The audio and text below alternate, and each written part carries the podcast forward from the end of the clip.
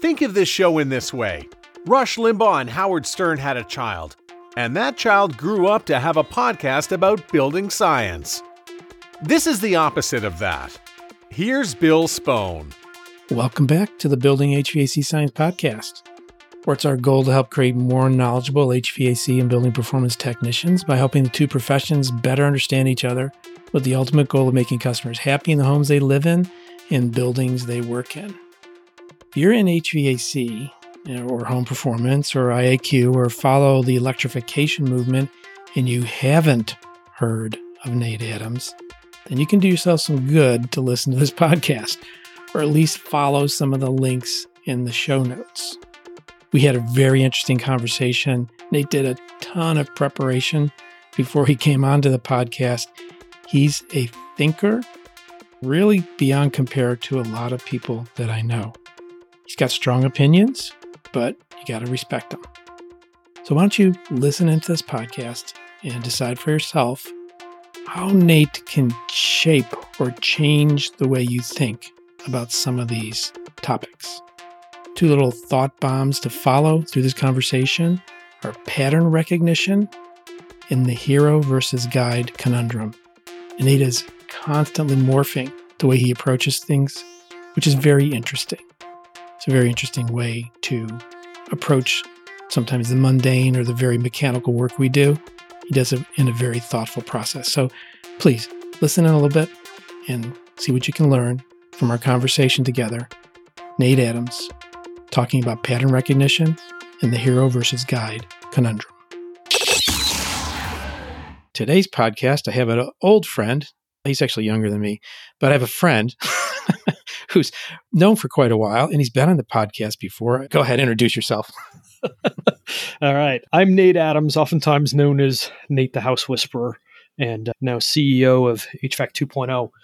So it's Bill and I will be talking about in part an update, but really just storytelling is what I was thinking about of the all the pattern recognition that we've had to do as fundamentally what our goal has been for a decade is how do we make truly comfortable, truly healthy homes available to anyone who would like one. And that has been a far more difficult path than I think any of us might have expected when we started the journey. Okay, so you just gave me a cue there to say, how did you start this journey? And go back, go back a little ways. right, so when you were a young lad. Yeah, back when I was a young man, I don't feel nearly as young at 44, that's for sure. I used to be the punk in all this, and I'm now the thoroughly middle aged and sometimes, well, I've got the gray hair to go with it and everything too. But yeah, all this started years ago when, well, actually, I worked for an insulation manufacturer selling fiberglass insulation to contractors and started learning all this stuff and started to learn about building science. And then my job disappeared with the housing crisis in early 09 and started insulation contracting. Let me pause you right there. What did you think when you first got introduced to building science at that point? Can you remember? Did you believe that this is BS or it's too hard or can you recall your reaction? No, it was fascination, which I think is the reaction of a whole lot of people. My favorite class in high school was probably basic chemistry. So, my sophomore year of high school, I just really, really like that. I like science. I like physics. I like connecting the dots. I like houses. I like solving problems. So, where I am really makes sense if you look back to what I enjoyed as a kid so I don't know, like I'm not one that's like, oh, well, there must be a sun god, and that's who we should pray to so that our crops grow or something like that. It's well, why does the sun come up? When does it come up? What can we expect? Like all the whys. Yeah, how do we actually figure out what's going on and not just put beliefs on top of all that? So building science is really sexy in that way. And then when I lost my job working for the insulation manufacturer in sales, I became an insulation contractor, met an auditor who introduced me even more to building science because everything I'd seen before that was really what I learned through a fiberglass manufacturer, which is naturally going to have a pretty strong bias to it. So I tried to avoid that, but I didn't see a bunch of the other pieces. So I took BPI training to become a building analyst. And you come out of that feeling like you're superhuman. I can solve anything. I can fix anything. This is so cool. I can't wait to get out there. And then you talk to people, and A, they think you're crazy. B, they want you to shut up. And C, they don't do anything. that's a consistent theme within the home performance world, which I'm sure you can agree because you've watched it. This is not something that scales easily. It's not something that you can just do. Nobody's looking for a home performance. Oh, yeah. Nobody's looking for that at all. Exactly. And it's like, well, I know how to do this, but there's kind of a story about it where you see ants going to something that's greatly to their peril where they're going to die. And you want to tell them, hey, look, don't go that way. It's going to be bad. It's going to end badly, but you have no way to communicate it. And that ultimately becomes the frustration that you usually feel in the home performance world because now you have this knowledge, you understand the science, you can recognize the patterns, which that's going to be the theme here is pattern recognition. But how do we actually get that out there? I've often said that knowledge unapplied is useless. We can know something and be able to really move things forward, but if only one person knows that or it's not applied at some kind of a broad human scale, the knowledge ultimately doesn't matter. That's a shame. And you can prepare yourself with a lot of knowledge, but if you can't find a place to apply it, that's also a tough situation. Yeah, it's frustrating. Well, you move on, which is what I've seen many, many people do through the years with home performance. You get enamored by what you can do and what you know and understand. But then you find that there's no way to apply it and there's no way to make money with it and then you become frustrated. Some companies out there that quietly incorporate these things, but I think they just maybe keep it secret or just it works for them and it's competitive uh, advantage perhaps. Yeah, and that's one of my fundamental main struggles with the home performance world is you end up with a few people that are good at doing all of these things and they've created a little business model but it requires their superhuman level of knowledge and expertise and their own unique set of gifts that are not replicable. So right now doing home performance work building performance work looking at a house from a whole house perspective largely requires a michael jordan level of talent and fundamentally you're not going to have a lot of that so it's been a couple of years actually since we talked about it. it was back when it was still called home performance 2.0 about creating a McDonald's like process so that there's a process where you can go to any McDonald's in the world and get fundamentally the same Big Mac. Yeah, the insulation tastes the same from house to house to house. Yes, yes, exactly. If I have to tell you not to eat insulation, go ahead and eat it. Uh, yes, hopefully we can avoid coffee is hot, don't spill on your crotch. So fundamentally, what's missing in this and is some sort of a process that can be taught to people that of just normal ability, or frankly, in the HVAC world, the technical ability of an HVAC technician who routinely become the owners is really spectacular. There's so much stuff you have to know to be a good technician. It's kind of crazy. And the morph to doing home performance work is really not a huge lift. Nate wrote up a really nice seven page document that we're both looking at in preparation for this. He's one of the few guests that actually really prepares for this. I think he was already prepared without doing it, but he did it anyway. So thank you for doing that. One of the quotes I pulled out of it was home performance is a drug. And my comment on that was it's attractive concept, but hard to execute. It seems somewhat mystical. And then there's that quote from Bill Russell can you give us a little background on that quote? Which quote in here? Why don't Adam set up the blower door in his house? Oh, yeah, with Adam. Yeah. Back to the point that I was making about HVAC technicians just being really amazing humans in a whole lot of ways. It's the technical expertise for doing home performance is really a pretty small lift. As we'll get to later, the mindset piece is actually way, way, way harder than the technical. Bill Russell's house, so curious HVAC guy of HVAC Overtime, he invited me up to run a comfort consult on his house. And A Team Adam, Adam Muffich, came up at the same time. And Adam was just really curious. I think he can out curious Bill as curious HVAC guy. Adam is this rabid learner, and so is Bill. All those guys, they're just super duper learners, always trying to understand what's going on and move forward. So Adam was afraid of the blower door before he got there. He's just like, man, these things freak me out. It just seems spooky. I don't understand it and I put it up in front of him. And I had had it the last time in a door that was really, really big. It was the biggest that it could possibly fit in. So it was almost four foot wide and like nine foot tall. It was a huge door of a big house, actually, in the neighborhood I grew up in. So I got it in there. I'm like, man, this looks jankety. I need to pull this out and just redo it because I leave my frame together with the shroud on it. And I was like, Adam, come here and just do this. And I coached him just a little bit through it, but he put the thing back up and he finishes and he's like, Is that all? I'm like, yeah, that's all. This is not hard. Now, there's the other things like make sure you clean out the fireplace or you cover the ashes so you don't suck them in, and be sure that you turn off the combustion equipment so that you don't get a flame shooting 18 inches sideways. Which that no, that didn't happen to me. Oops, that was my boiler. I came downstairs and saw flame shooting 18 inches sideways out the side of it because I had the blower door. But there's an- analogies to that in the HVAC world already. It's like don't believe the disconnect may not be wired improperly don't just pull the disconnect, check the voltage at the contactor. Don't shock your ass. It's the same kind of thing. There are some precautions. There's a process, yeah. Process that you need to learn. And it's like you said earlier, it's a teachable process. So it probably should jump back to history for a little bit because it's probably important to understand a little bit more about how I became a house whisperer. So my partner Ted in Rochester, New York was testing a ton of houses with blower doors back in the 08, 09, and 10 range. And he is a kinesthetic person. So he learns by feeling and touching more so than he does either audio or visual, which makes him really good at pattern recognition that other people suck at. So, like, the easiest way to think of him is you remember the character Dr. House from the show House, where he was just totally a pain and completely ignored social contract, but yet could figure out and solve problems that nobody else could touch.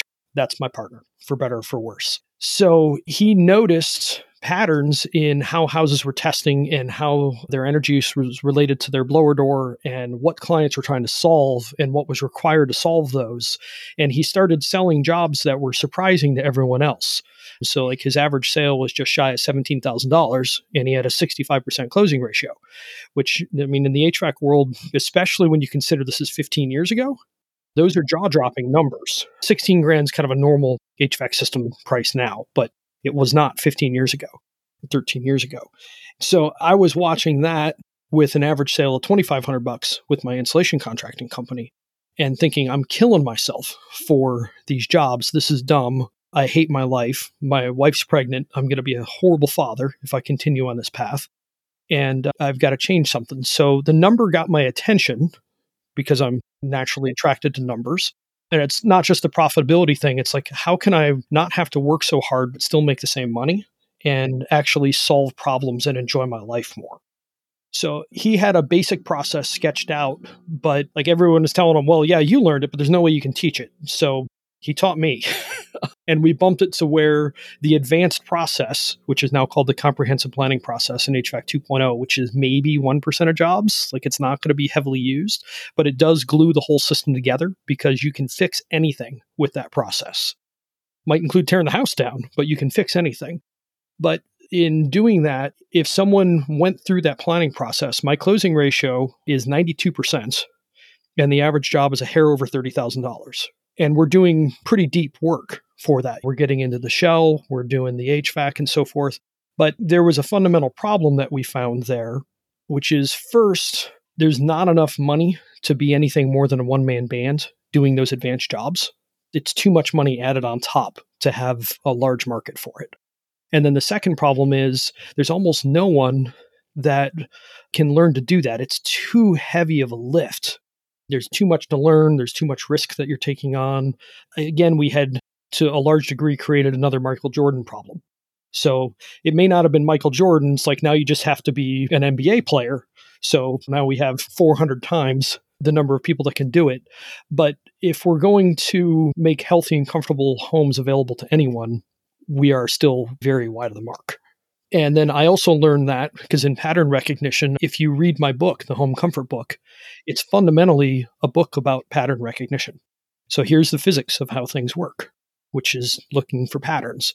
Here's the different things that HVAC systems should do, the six functions of HVAC, which has now become badass HVAC or nearly perfect HVAC.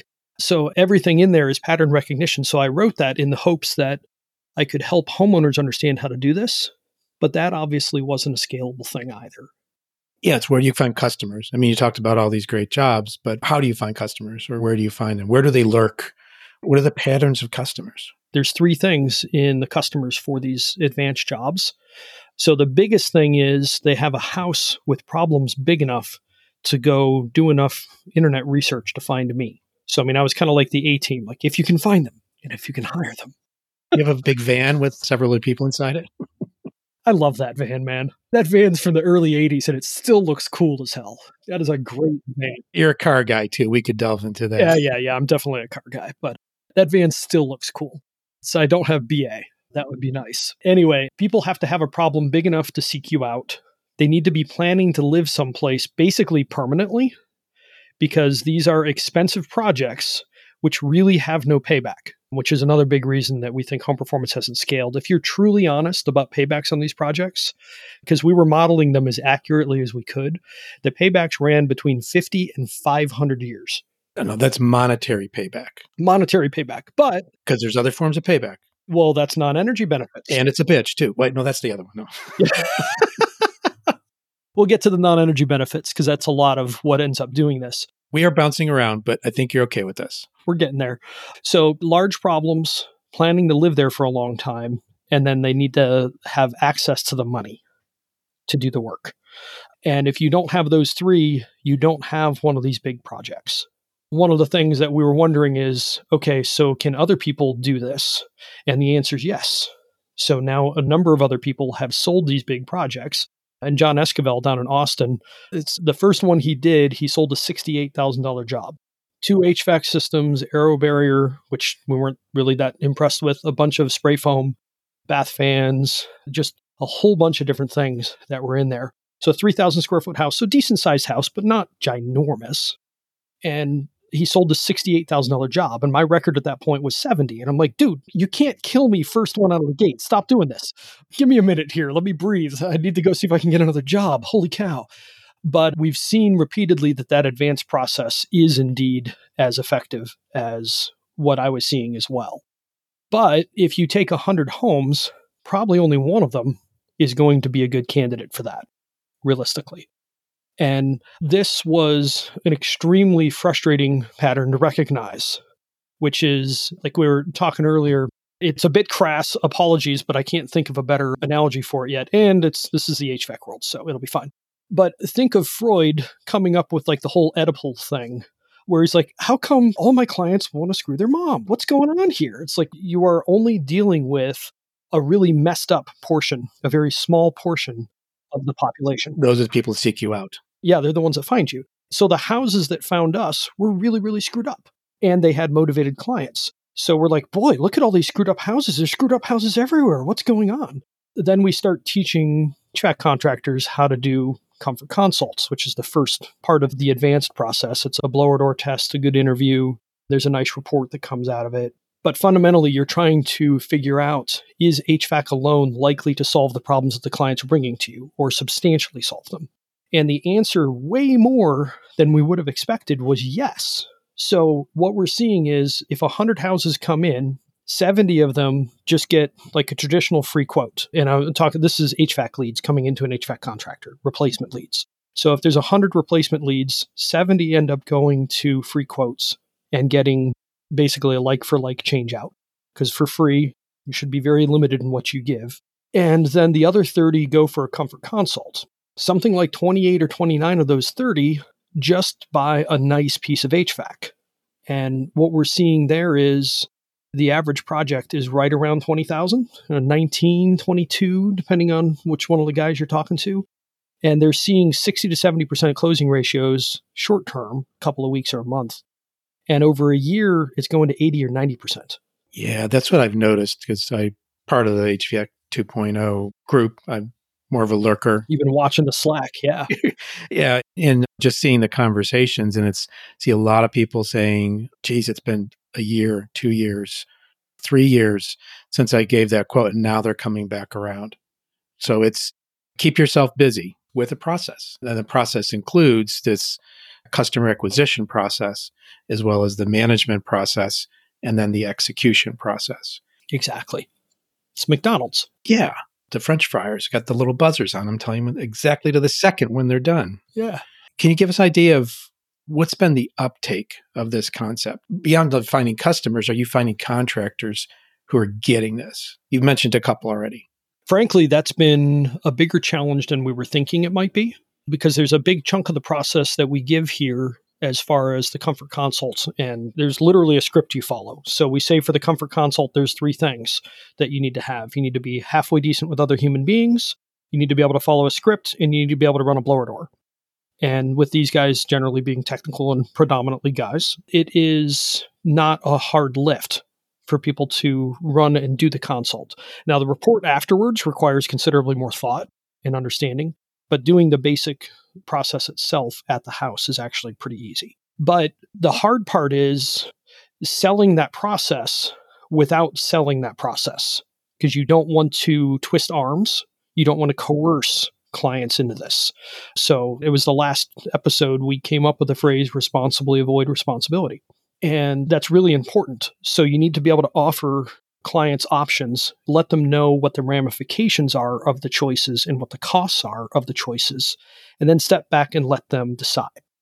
So we view it like a choose your own adventure, only instead of having no idea what's going to happen when you choose the path for your character, if you're going to die in the end, you've got a pretty good idea of what's going to happen, and you can apprise your clients of what those risks and rewards are. And you talk a little bit in the overview you gave me beforehand about treating clients like adults and not like children. And I think that hero aspect that you talked about too, we haven't touched on it yet, but the hero aspect makes you want to look down on people, perhaps. That first can be off putting, and second can push somebody into a situation where they either decide not to do it or they rely on you too much yeah, they just flop over on you. You're a dad many times over, so you remember little kids. They're like, "Oh, dad's around. Physics don't exist." Blah! And they go and fall, and you're like, "Oh, geez!" You got to go catch them. Clients will do that to us. So the issue that we've had, and again, pattern recognition through all of this. So here's the common problems in houses, the commonalities in clients, and then what are the commonalities of being able to offer this to anyone? Realizing that HVAC contractors are the path to this there's no other way that's viable because you can't create a new business vertical to do this. It needs to fit into an existing one. So that was a pattern that we recognized. And then realizing that houses weren't as screwed up as we thought. So we're we've got this process for screwed up houses, and then we figure out that a lot of houses aren't screwed up, or they're not screwed up enough to do this advanced path. And then HVAC alone is likely to solve a whole lot of problems on its own, which was a surprise to us as well, because I come from the insulation and air sealing side, the shell side. I don't come from HVAC. This is accidental being here. And now we recognize that we have to give contractors a way to responsibly avoid responsibility and help people understand they can do a free quote, which involves no free consulting. Very important. As soon as you start telling people what to do, who owns the results of that? You, the advisor. So if you are giving free consulting and telling people what to do, you are irresponsibly owning responsibility. Because if you aren't getting paid to take responsibility and given control over outcomes, don't take responsibility. You can't, because otherwise you're breaking the serenity prayer. What is it? Help me be okay with what I can't change and change what I can and to know the difference. And fundamentally, the only thing you have control over is yourself. So if a client gives you responsibility for something that you can't control, the odds of things ending badly are pretty high. And I think all of us have had those experiences. I know I have, like, actually, when I gained weight again, this was five or six years ago, like, I'd managed to keep a bunch of weight off for a long time. And I had a client, big house on a lake, on Lake Erie. And I let him take something that wasn't part of the process. So I was like, well, okay, let's try hourly consulting and see what happens. And he comes back and he asks me a whole bunch of questions that would have been figured out through the comprehensive planning process, but weren't for what he paid me to do. And he's like, well, but now you need to deal with this. And I'm like, that wasn't part of the deal, but I didn't know to push back. Then I got a two week time frame to do this very substantial project on the house that really needed three weeks to do.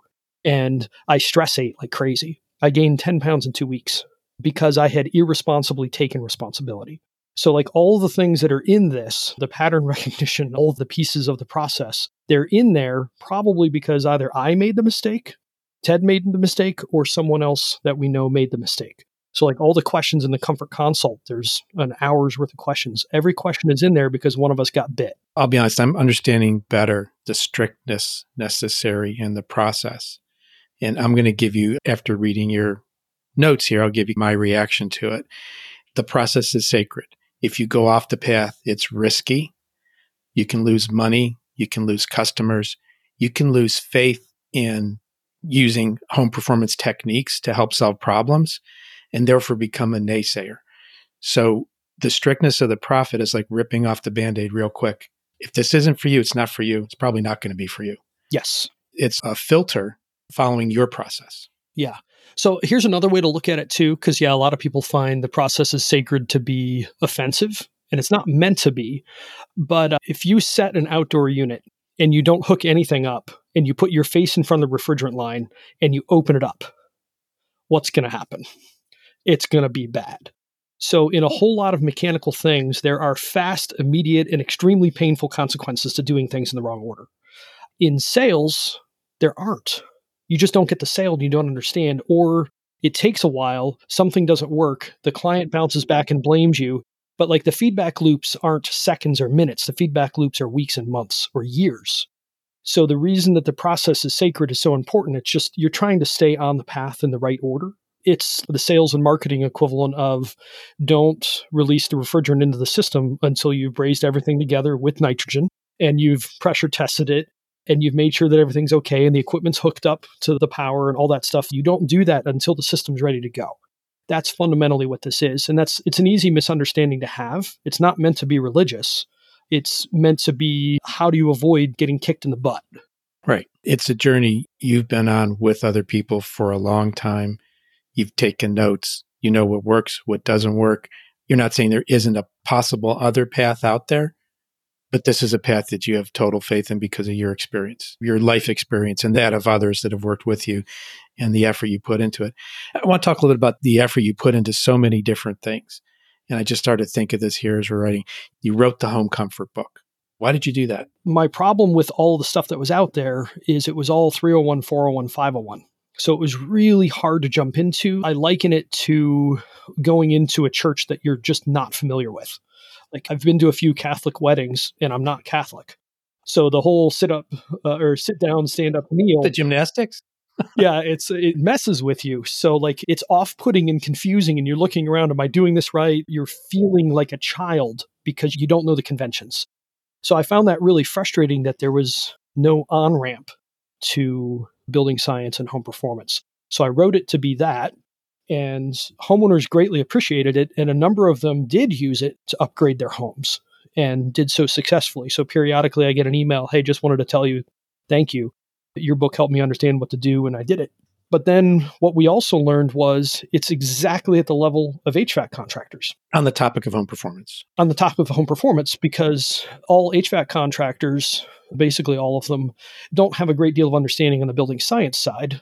They tend to be extremely good mechanics, which is that's the amazing part. Like you can go up to any house look at the cockamamie system that that house has, how things are arranged. Like it's the same basic thing, but everyone is a slightly different configuration with different holes and problems in the system. You have to diagnose it quickly, figure out which part you have to change, hope you have that part on your truck or go order it, get it changed out, charge the client and move on. And you do that like three, four, five, six times a day.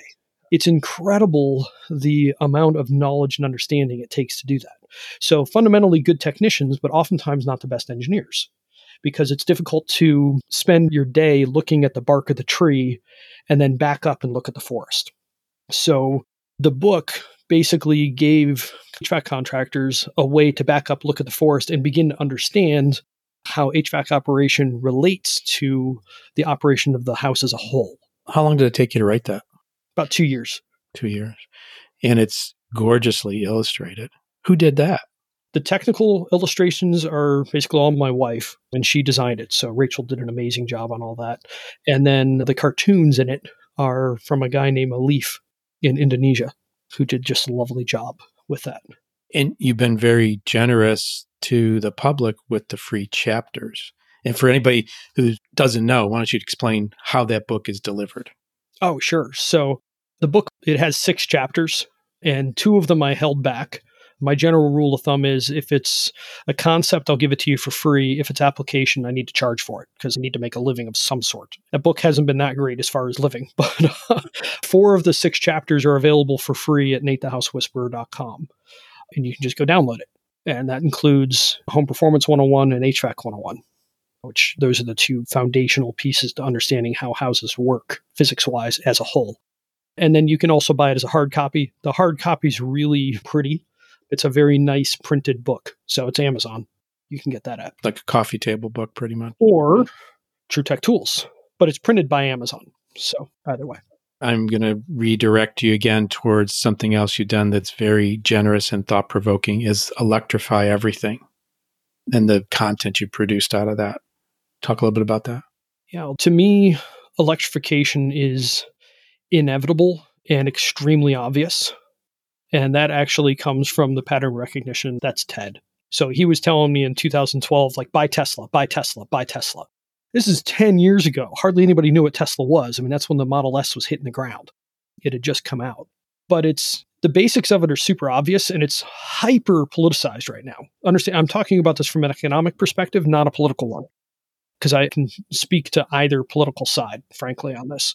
But fundamentally, there are experience curves. So when there's a new technology that comes out, if it's brand new, over time, the price of that technology falls pretty quickly. So the Wright's law is 20% reduction in price for every doubling in production.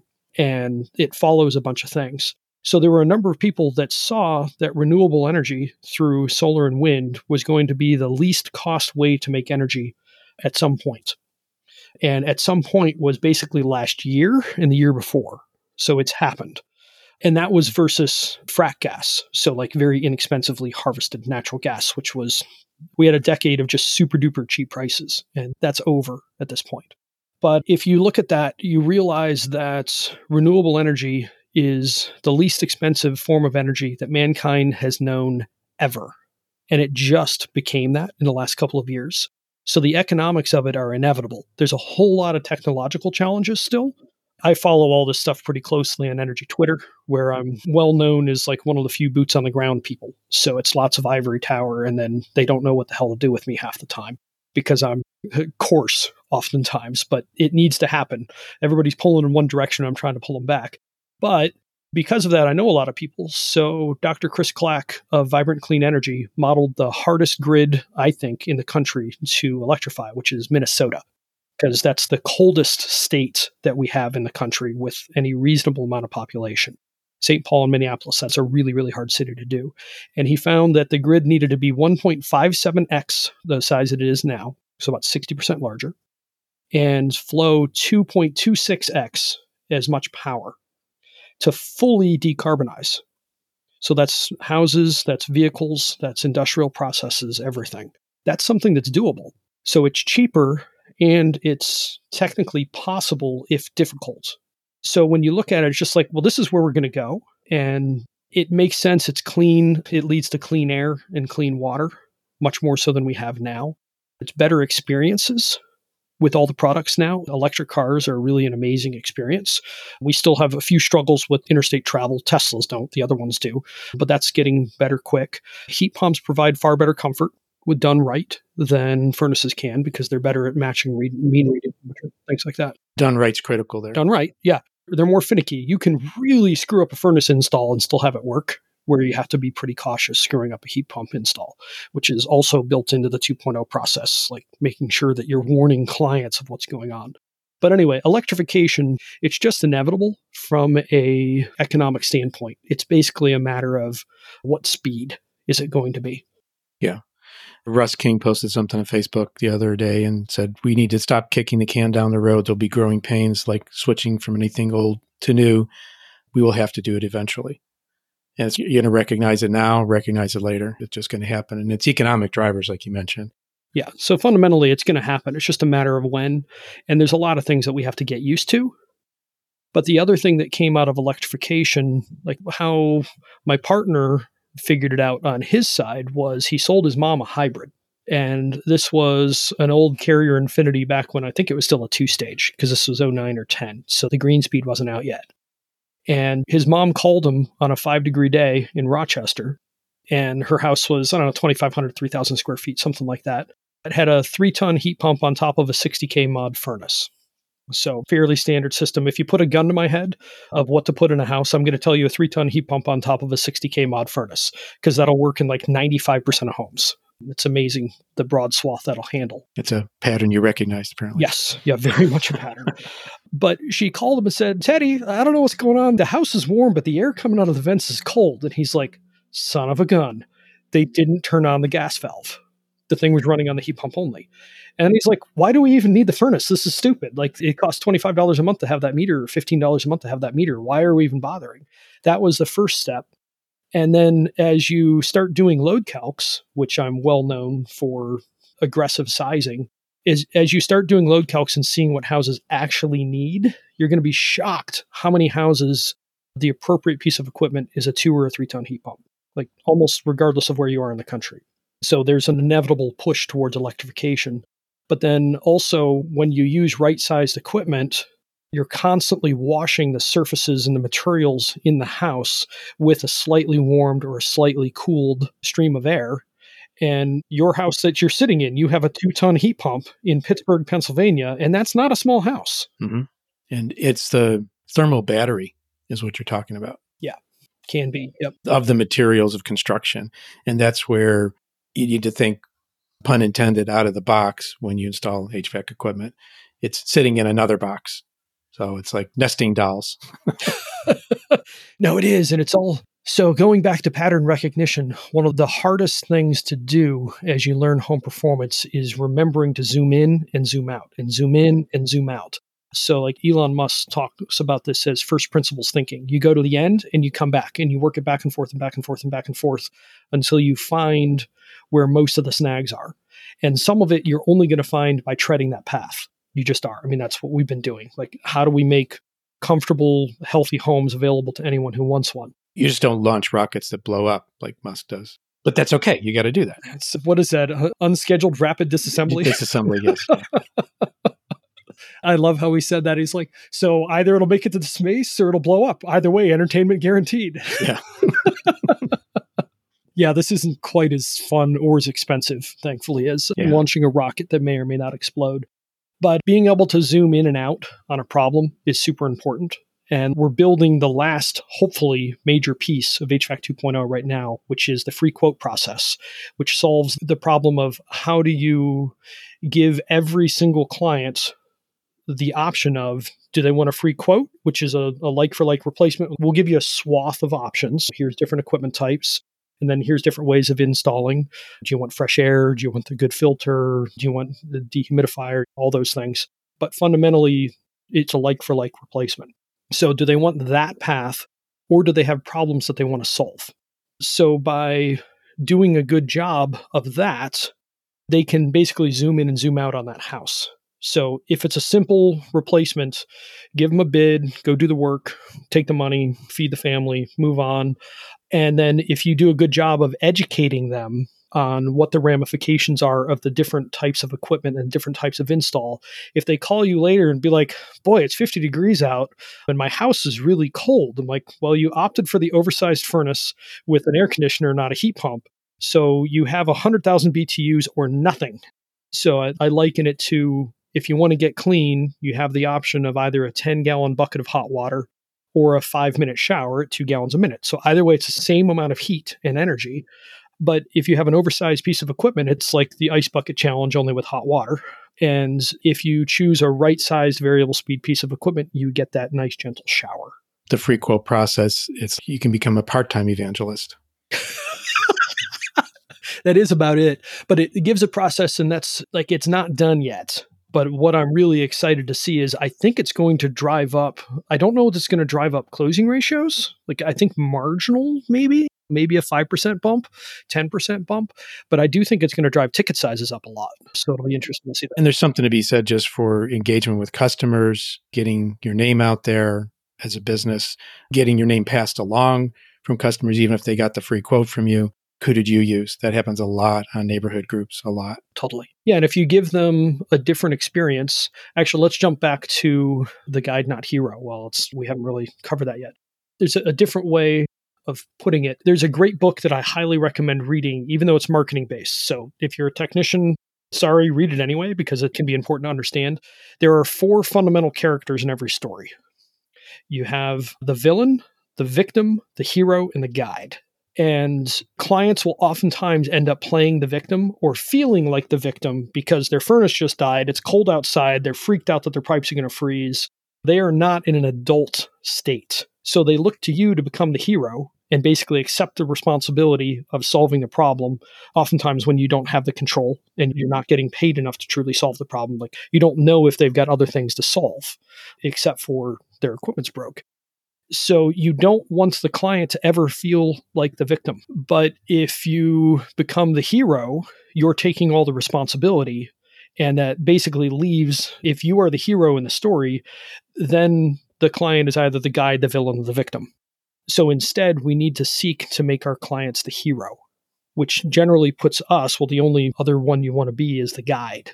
So you want to guide them into the right decision, but let them make the decision. Like Obi Wan taught Luke the Force and how to fight and use a lightsaber and how to think to a degree. But it was Luke that had to actually make the decisions in the moments of what to do. For some reason, the TV show Lost comes to mind. Okay, what part?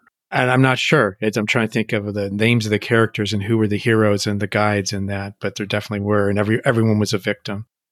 You did not mention the name of the book, which you picked this up from.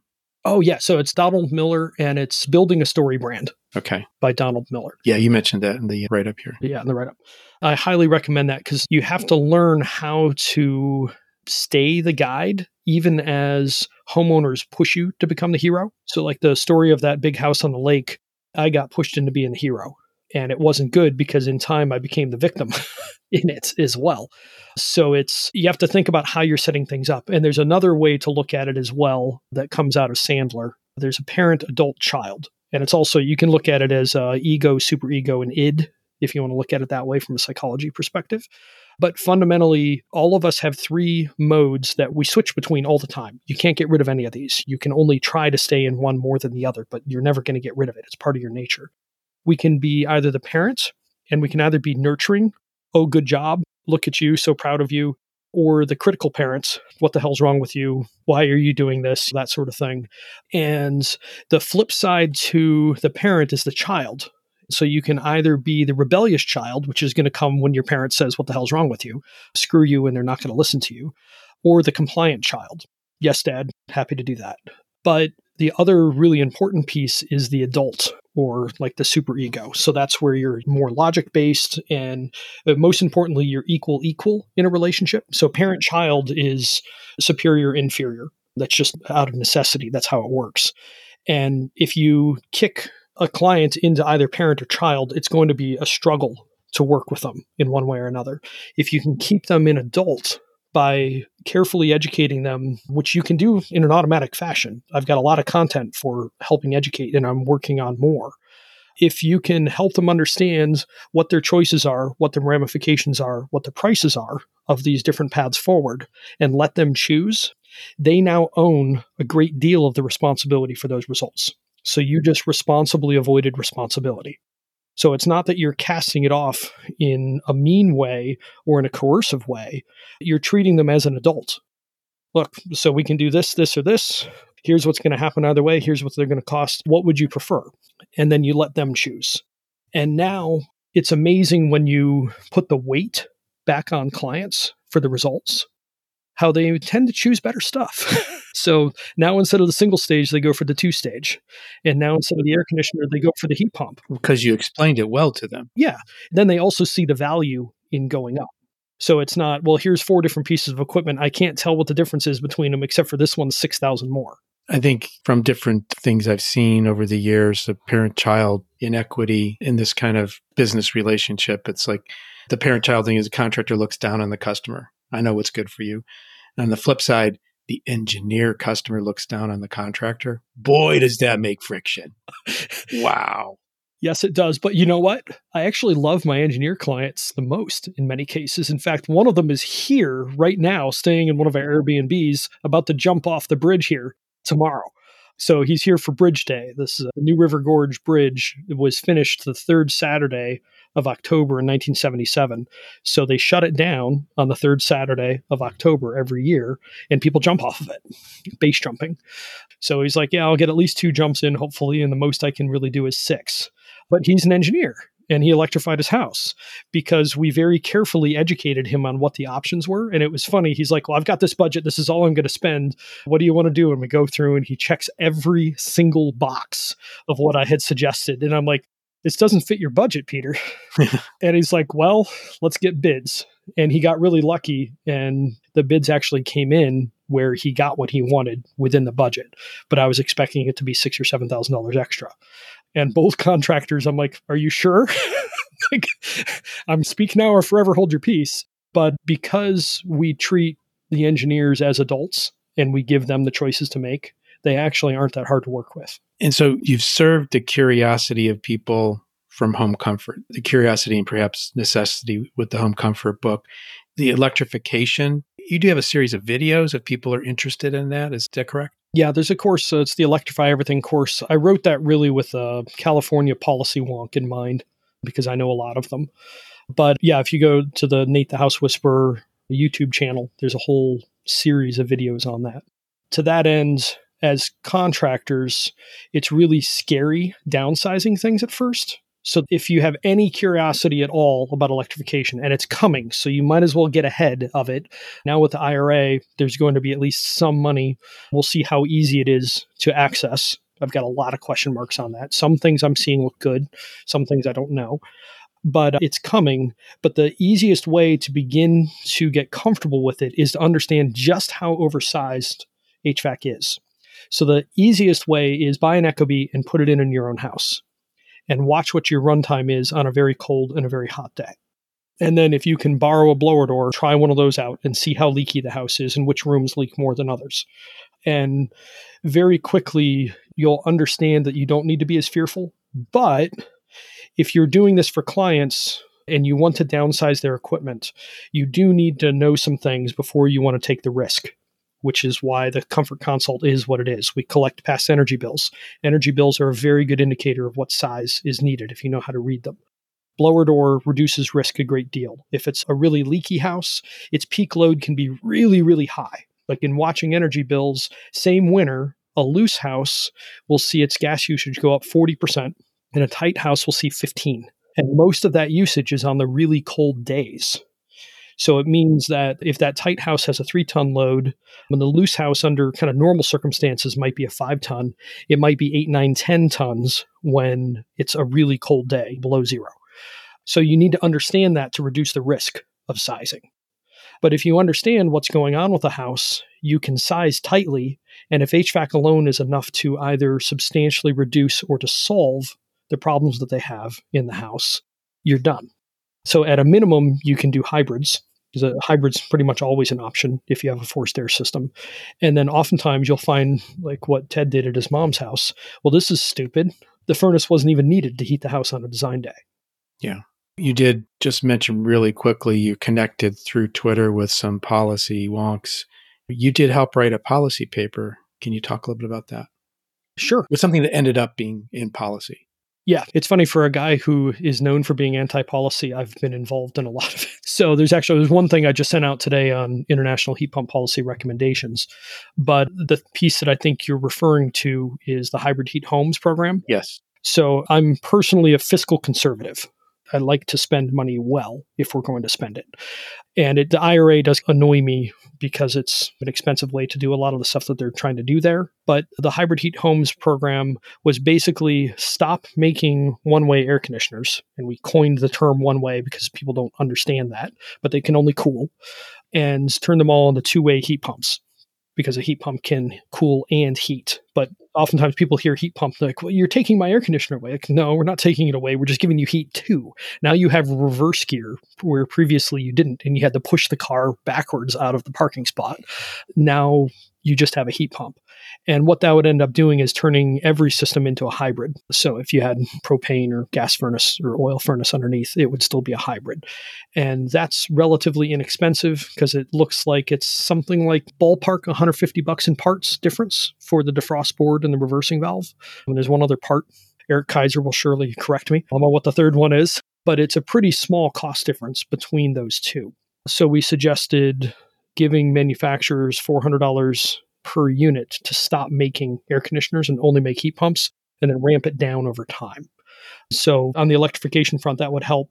And for years, people are looking at us like, why are you doing this? Gas is cheap. And I'm like, I wrote an article in 2012 that said, look, we're about to start exporting natural gas.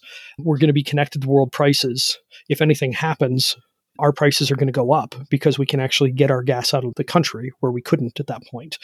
And then Russia in 2014 annexed Crimea and they created some weird price fluctuations. And now we're seeing it with Ukraine and then the one upsmanship with Europe, where Europe's not going to get natural gas from Russia this winter. So, because we're connected to world natural gas prices, we're seeing substantial increases in it. And it's like, look, we can see this coming. This is coming. It's just like, when is it going to happen? How is it going to happen? I don't know. But there's all these risk factors that are obvious. So that was 2014. I wrote, all that has to happen is Russia do something crazy again and our natural gas prices go high. And that's what we've seen. So if you sell a heat pump now to people, it's increasing their choice because now they have two different ways to heat their house. So on the cold days, if it's a leaky house, no, the heat pump's not going to do it, but that's fine. They have gas backup or propane backup, whatever. But for the majority of the year, if they have a heat pump, that will cover the load and it will likely be more comfortable as well. Just turn your airflow down so that you don't have 85 degree air coming out of the vents. And that, the way I understand it, the real basic level, it was connecting to the world market on gas. And that was a business decision made by producers oh, of to course. connect. So there's nothing political. I mean, there might have been political permits and things like that, or things that go through governments, but it was a business decision to connect with world markets. Exactly. It's uh, world natural gas prices have consistently been between five and 20 times what we pay in the US. We had it nice. Had is the operative word there. Yeah, it's still a pretty big bump though. Europe's going to be ugly. And actually, we are now stuck paying it like the Northeast. I didn't realize this until I talked to someone at a utility in the Northeast. New England gets most of their natural gas for home heating through these ships. So it doesn't come through a pipeline. They're extremely pipeline constrained. So they have to get it in ships and store it. So now they're competing with world prices. Because, like, if you own a ship full of natural gas, are you going to sell it at a dollar to New England? Or five bucks in England or Europe or Asia. Even when you include the shipping costs, it's still a way better deal to go elsewhere. So New England's going to see really high heating prices this winter because of that. Where the rest of us, if we're connected to lower cost natural gas through pipelines, we're still going to see our prices go up but not quite as extreme. But the odds of the cheap natural gas coming back that we've been used to for the last decade are essentially zero because now we're on world market prices, which is actually that's another thing. Renewables, it's extremely difficult to connect the entire country uh, or between countries. Like going across the oceans, no joke. So we can connect Mexico and Canada and I guess South America to a degree. But the odds of us connecting to Europe aren't super high because it's really difficult and expensive to do. So the continents are isolated with renewables. Yes. Or electricity. Yep. Which generally should have a moderating price effect, a moderating effect on the prices of electricity. And the other nice thing is, do you know anybody in this conversation that has solar at their house? Yeah, I do. One person. Yeah, that's right. I actually I see sun glinting off of some surface onto your face. So you do have solar. Yeah, that's just a table. But solar panels are a natural limiter on electricity prices and the ballpark is 13 to 15 cents a kilowatt hour. If you're going to live someplace for five, eight, 10 years, it probably makes sense to buy solar. And then that will cap your electricity prices for a lot of your usage. So, where if gas and oil prices go up, I'm from Ohio, so yes, like I see wells in backyards, but it's few and far between. And most of the country doesn't have access to shale gas. So, if oil and gas prices go up, guess what? You're paying it. You have zero control. There's nothing you can do. But with electricity, there is a natural price limiter, which is you can buy solar panels and batteries and moderate your costs. So that's going to act as a natural price cap over time. We could talk for a long time. Oh, I'm going to ask you one more question, and then I'm going to give the listeners back their ears. Where do you see this going? HVAC 2.0. The goal of it is to make it a business model that is so good compared to business as usual that it takes over like kudzu on a mountainside. That's what we're beginning to see. Let me ask you a question. Sure. If you could do 120% more sales with the same amount of marketing and lead volume that you have now, would that be worth a few hundred dollars a month to you? Sure. That's what we're seeing within the HVAC 2.0 network, as small as it is right now. But you got to have faith. That's the thing. You do. You have to have faith in the process. Yeah, you have to have faith in the process and you need to use the process. Yes. It, but you have documented performance with the process too. You do a lot of new data collection. So if people believe your data, it's not like you're saying just have faith and no. The hardest part is making that transition to the guide and stopping being the hero. All the technical stuff that's involved behind this is not that hard. So again, it's pattern recognition. You get the blower door up and you ask your client some questions, and you're going to fairly quickly understand what the likely paths are for that house forward. And if they don't have enough comfort issues to even justify doing a comfort consult, then you just change the equipment. But again, you're giving them educated options. So fundamentally, what we're trying to do is you've gone bowling with your kids. You know how they pull the bumpers up? Yep. So that you can't gutter ball anymore. So you may not hit much, but you're going to hit something. So basically, the software for HVAC 2.0 is those bumpers. So we view it as a software backed sales process. So, as far as the process is sacred, it's also a guild because there's a bunch of us that work together to help each other solve problems. Because this is when you first dive into all these things, it's confusing and a lot to pick up. So, even though technically it's not that hard, there's still a bunch of nuance like anything. And then it's an ethos, it's a different way of looking at the world compared to what you normally see. The ethos is the hardest piece of those. It's switching how your mind works to a degree. Great. Thank you so much. And links for people to connect to learn more about all these things. I could probably grab them, or maybe you could. I'll send you a couple too. Shoot me some and I'll put them in the show notes. If you want to see the house whispering, go to energysmartohio.com. Basically, that practice is defunct at this point, but I'll keep the website up for a good while and you can see what these advanced projects look like. NateTheHouseWhisperer.com. You can read the book, HVAC20.com. You can begin to get your head around it. Although, to be frank, the website kind of sucks right now because that's not our focus. Our focus is on filling in the free quote piece so that it's much easier to use the process. You're still in the building stage. You have evidence, you have activity, you have success, but you're still building. Yeah, it's just, it's not complete yet. But the odds are end of the year or very early next year, we will have all of the free quote stuff in place. And then it's going to get really easy to use. And there's two primary users I should mention. So if you are a technician owner who loves to do things right and hates selling, this is for you. Because if ever you feel like you're selling, you're doing it wrong using 2.0. And the other group that we're finding we're really helpful for are salespeople at a larger company. This is a tool you can use just for your own work and you can substantially improve your compensation. Like you can double your compensation. Like that's a consistent number that we're seeing with the same number of leads. Excellent. I look forward to having you back again for another update in the next year or so. That'll be great. I look forward to it too. Thank you, Nate. Thanks, Bill. I'd like to thank you for listening to this episode of the Building HVAC Science podcast, where I had my friend Nate Adams back on again. I think it's the third time, maybe the fourth time he's been on the podcast. This is episode 97.